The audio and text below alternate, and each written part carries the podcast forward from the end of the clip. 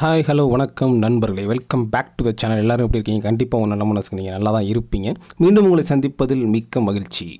இன்றைக்கி நம்ம பாட்காஸ்ட்டில் என்னோடய ஃபஸ்ட்டு ஜாப் எக்ஸ்பீரியன்ஸ் பற்றி சொல்கிறேன் ஏன்னா ஃபஸ்ட்டு ஜாப்னு சொல்லக்கூடாது பிகாஸ் ஃபிஃப்டி ப்ளஸ் ஜாபுக்கு போய் வந்தாச்சு. என்னோடய வாழ்க்கையில் ஜாப் எப்படி ஸ்டார்ட் ஆச்சுன்னு தான் பார்ப்போம். டூ தௌசண்ட் தேர்ட்டீனில் நான் காலேஜ் முடிச்சுட்டு நான் முடிச்சிட்டுன்னு சொல்லக்கூடாது பிகாஸ் நான் அரியர் வச்சுருந்தேன். ஸோ வீட்டில் ஜாபுக்கு ட்ரை பண்ண சொல்லிட்டாங்க.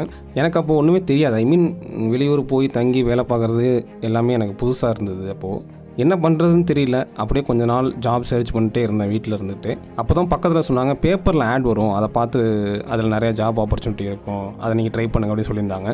அவங்க பேச்சை கேட்டு நானும் ஒரு கன்சல்டன்சியில் போய் மாட்டிக்கிட்டேன். எனக்கு அப்போ தெரியாது கன்சல்டன்சினா என்ன எப்படின்ட்டு விவரம் தெரியாது. சரி அதை விடுங்க. கன்சல்டன்சி பற்றி நம்ம டீட்டெயிலாக அப்புறம் பேசுவோம். அவங்கள்ட்ட போய் கேட்டதுக்கு ஒரு அப்ளிகேஷன் ஃபில் பண்ணி கொடுங்க அப்படின்னு சொன்னாங்க. அதுக்கு ஒரு சார்ஜஸ் வாங்கிக்கிட்டாங்க. அவங்க அதை பார்த்துட்டு நாங்கள் கால் பண்ணுறோன்னு சொல்லி அனுப்பி விட்டாங்க நெக்ஸ்ட் டே கால் பண்ணி உங்களுக்கு ஜாப் வேகன்சி இருக்குது வந்து பார்க்குறீங்களான்னு கேட்டாங்க. நானும் போய் பார்த்தேன். அவங்க சொன்னாங்க உங்களுக்கு சென்னையில் ஜாப் வேக்கன்ட் இருக்குது போகிறீங்களான்னு கேட்டாங்க. என்னடா அது நம்ம ஊரில் கிடைக்கும்னு எதிர்பார்த்தோம்.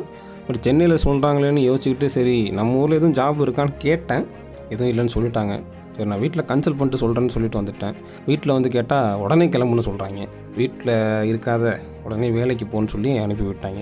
சரி ஓகே கிளம்புன்னு டிசைட் பண்ணி கிளம்புனேன். என் ட்ரெயினில் சென்ட் ஆஃப் போனது யாருன்னு பார்த்தீங்கன்னா பாலாஜி. பிகாஸ் பாலாஜிக்கு சென்னை பற்றி நிறையா தெரியும். அதனால் அவன்கிட்ட கேட்டு கேட்டு கொஞ்சமாக தெரிஞ்சுக்கிட்டேன். ஐ மீன் ரோடை சொல்கிறேன் ரோடு வழிகள் எப்படின்னு. சென்னை போய் இறங்கணும்னா சென்னை பற்றி என்னோடய ஃபஸ்ட்டு இம்ப்ரெஷன் என்னென்னு கேட்டிங்கன்னா இந்த ஒரு டயலாக் சொல்லுவாங்கள்ல இந்த உலகம் யாருக்காகவும் நிற்காது நம்ம தான் அவங்க கூட சேர்ந்து போகணும்னு சொல்லுவாங்க. அந்த டயலாக் தான் ஞாபகம் வந்துச்சு. அதை விடுங்க. இந்த கன்சல்டன்சி சொன்ன அட்ரஸுக்கு போய் பார்த்தா அதுவும் ஒரு கன்சல்டன்சி எனக்கு ஒன்றும் சொல்ல முடியல. என்னடா அது நம்ம வந்து ஏமாந்துட்டோமா என்னான்னு கூட எனக்கு தெரியல. சரி அவங்கள்ட்டையும் சார்ஜஸ் கட்டிட்டு அவங்க சொன்ன இடத்துக்கு போய் பாருங்கன்னு சொன்னாங்க. எந்த பிளேஸுக்குன்னு கேட்டேன். அப்போலோ ஹாஸ்பிட்டலில் ஃபைல் மேனேஜ்மெண்ட் ஜாப்னு சொல்லிவிட்டாங்க. மாதம் ஒரு பத்து ரூபா வரும். அக்காமடேஷன் ஃப்ரீன்னு சொன்னாங்க. நல்லா இருக்கே. ட்ரை பண்ணுவோமேனு போனேன். அந்த ஹாஸ்பிட்டலில் ஃபுல் டே உட்காந்துருந்தேன் அன்றைக்கி டே பூரா உட்காந்தேன் ஈவினிங் தான் வந்து பார்த்தாங்க.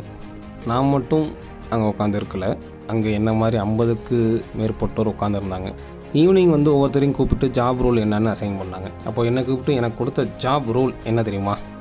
பேஷண்ட்டுக்கு சாப்பாடு கொடுக்குற job it's mean server job நான் எந்த ஜாபும் குறை சொல்லலைங்க. நம்ம எதுக்கு படிக்கிறோம்? காசு கொடுத்து. ஒரு நல்ல ஜாப் அதுக்கு போகணும் அப்படிங்கிற மாதிரி தானே நம்ம ட்ரை பண்ணுறோம் படிக்கிறோம். அதுக்கு உண்டான ஜாப் தான் ட்ரை பண்ணுறோம் ஆனால் கிடைக்கிறது என்னவோ பார்த்தீங்களா? இதுக்கு கொஞ்சமாவது ரிலேட்டடாக கிடச்சிருந்துருக்கலாம். சரி ஓகே அதை விடுங்க.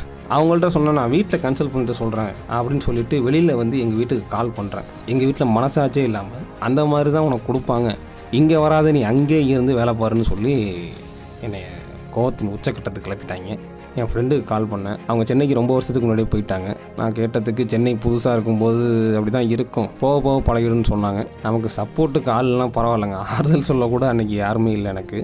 அதை நினச்சி அழுகாத நாட்கள் இல்லைன்னு தான் சொல்லணும். பிகாஸ் அப்போது எனக்கு உண்மையிலே ஒன்றுமே தெரியாது. அதாவது ஒருத்தவங்க எப்படி அவங்க நம்மளை ஏமாத்துறாங்களா இல்லை உண்மையாகவே நம்ம கூட நல்லா பழகுறாங்களா ஒருத்தவங்கள எப்படின்னு டிசைட் பண்ண முடியாத லெவலுக்கு தான் இருந்தேன்.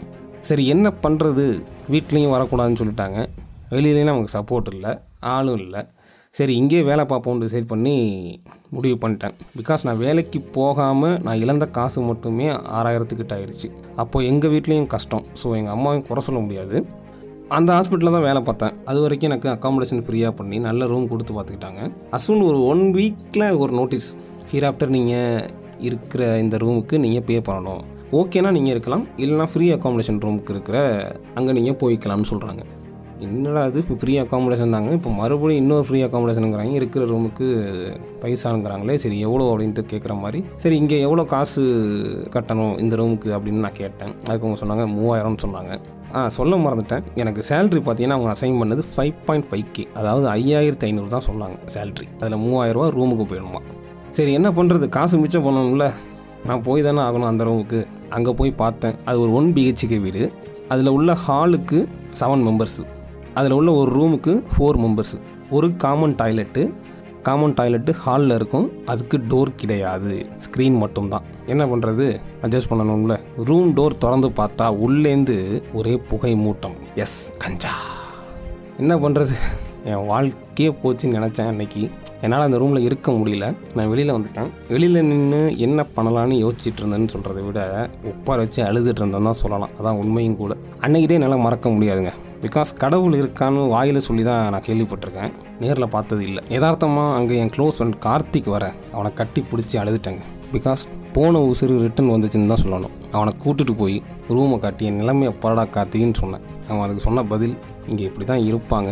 நம்ம தான் அட்ஜஸ்ட் பண்ணணும். பட் இந்த ரூமில் அட்ஜஸ்ட் பண்ணுறது கஷ்டம். அப்படின்னு சொல்லி நீ ஊருக்கு கிளம்பிடா அப்படின்னு சொல்லிட்டான். அப்படியே கூட அழைச்சிட்டு போயிட்டு நைட்டு சாப்பாடு வாங்கி கொடுத்து என்னை வழி அனுப்பி வைத்தவும் அவனே. கடவுள் இருக்கான் குமார்.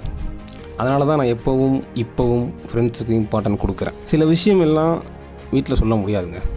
இப்படி தான் என்னோடய ஃபஸ்ட்டு ஜாப்னு சொல்கிறத விட ஒரு நல்ல லைஃப் லெசன்னு சொல்லலாம். இதை எதுக்கு நான் உங்ககிட்ட சொல்கிறேன்னா உங்களோட கஷ்டத்துக்காக மற்றவங்கள பலியாடாக மாற்றிடாதீங்க உங்களோட கஷ்டம் புரிஞ்சு திருடணும்னு நினைக்காம உழைக்கணும்னு நினைக்கிறான்ல அதுவே போதுங்க. இன்றைக்கி பணம் வரும் நாளைக்கு போகும். பட் வாழ்க்கை அப்படி இல்லை. புரிஞ்சிருக்கும்னு நினைக்கிறேன். இதோட என் ஜாப் பயணம் நிற்கலை இதுக்கப்புறம் தான் ஸ்டார்ட் ஆச்சு. மீண்டும் சந்திப்போம் என்றும் அன்புடன் உங்கள் ஊர்வாய். டாட்டா.